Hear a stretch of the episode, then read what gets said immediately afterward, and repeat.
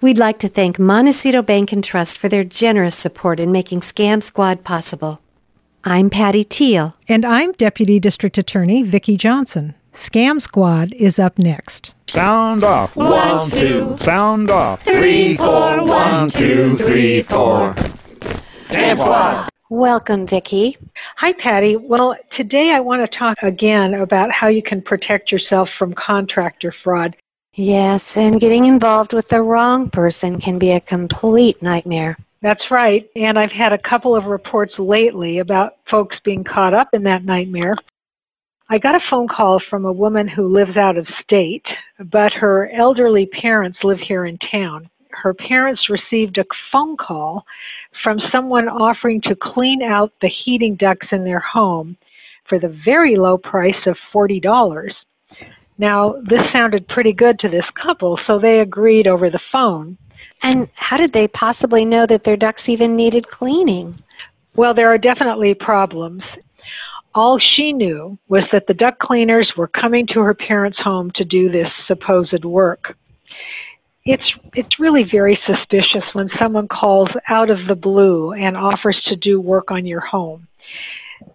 And often after these people get to your house, they'll tell you the job requires more time and more materials than expected, and so of course the price goes up. And I'm guessing best advice is to avoid these calls. No matter how persuasive the salesman is over the phone, just say no. And if they keep talking, hang up. That's right. Without references that you have personally checked, you have no idea who you are letting into your home. It could be dangerous. And it's always a good idea to go local. So there are two other instances I've become aware of that involve unlicensed contractors. One case involved replacing a roof, and the other case involved remodeling a bathroom. And it's interesting that both homeowners had the same experience. They both hired repairmen who were unlicensed, but that had been recommended by an acquaintance. In both cases, the work was shoddy and incomplete, and when the homeowners asked these repairmen to come back and fix things, they either didn't respond or made all kinds of excuses why they couldn't come. Had these homeowners paid the contractors? Unfortunately, yes.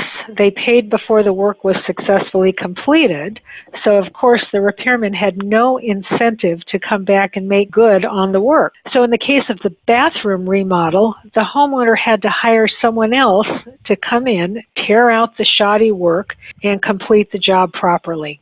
Vicki, what tips do you have Avoid contractors who are working door to door, who come from out of state, who don't provide an address or phone number, or refuse to show ID. Would it be wise to ask to see a contractor's license?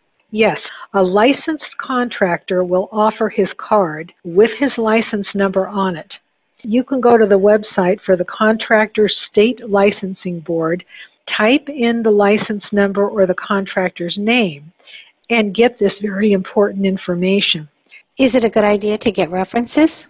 Absolutely. Ask for references and then follow up and call those references before you hire the contractor. And if possible, visit the site to see how that work was done. You should definitely get a written contract that contains clearly spelled out payment terms and sets out exactly what work the contractor is going to do don't pay in advance. The contractor can legitimately ask for $500 or 10% of the total price, whichever is less. He can ask for this up front, but no more. Never pay with cash because you want to keep a record. Don't give the contractor your credit card or debit card information. And if you need to borrow money for the job, don't let the contractor steer you to a particular lender. Go out and find your own lender. And finally, do not make that final payment until you are satisfied with the job, all the debris is removed from your property, and any necessary building inspections have been completed an elderly woman hired a couple of door to door workmen to do some projects in her yard. They worked for part of the day, didn't complete the projects, and then demanded payment. They became very aggressive with her and they forced her to go with them to her bank and then stood with her while she withdrew the money. Oh my gosh, that is so frightening.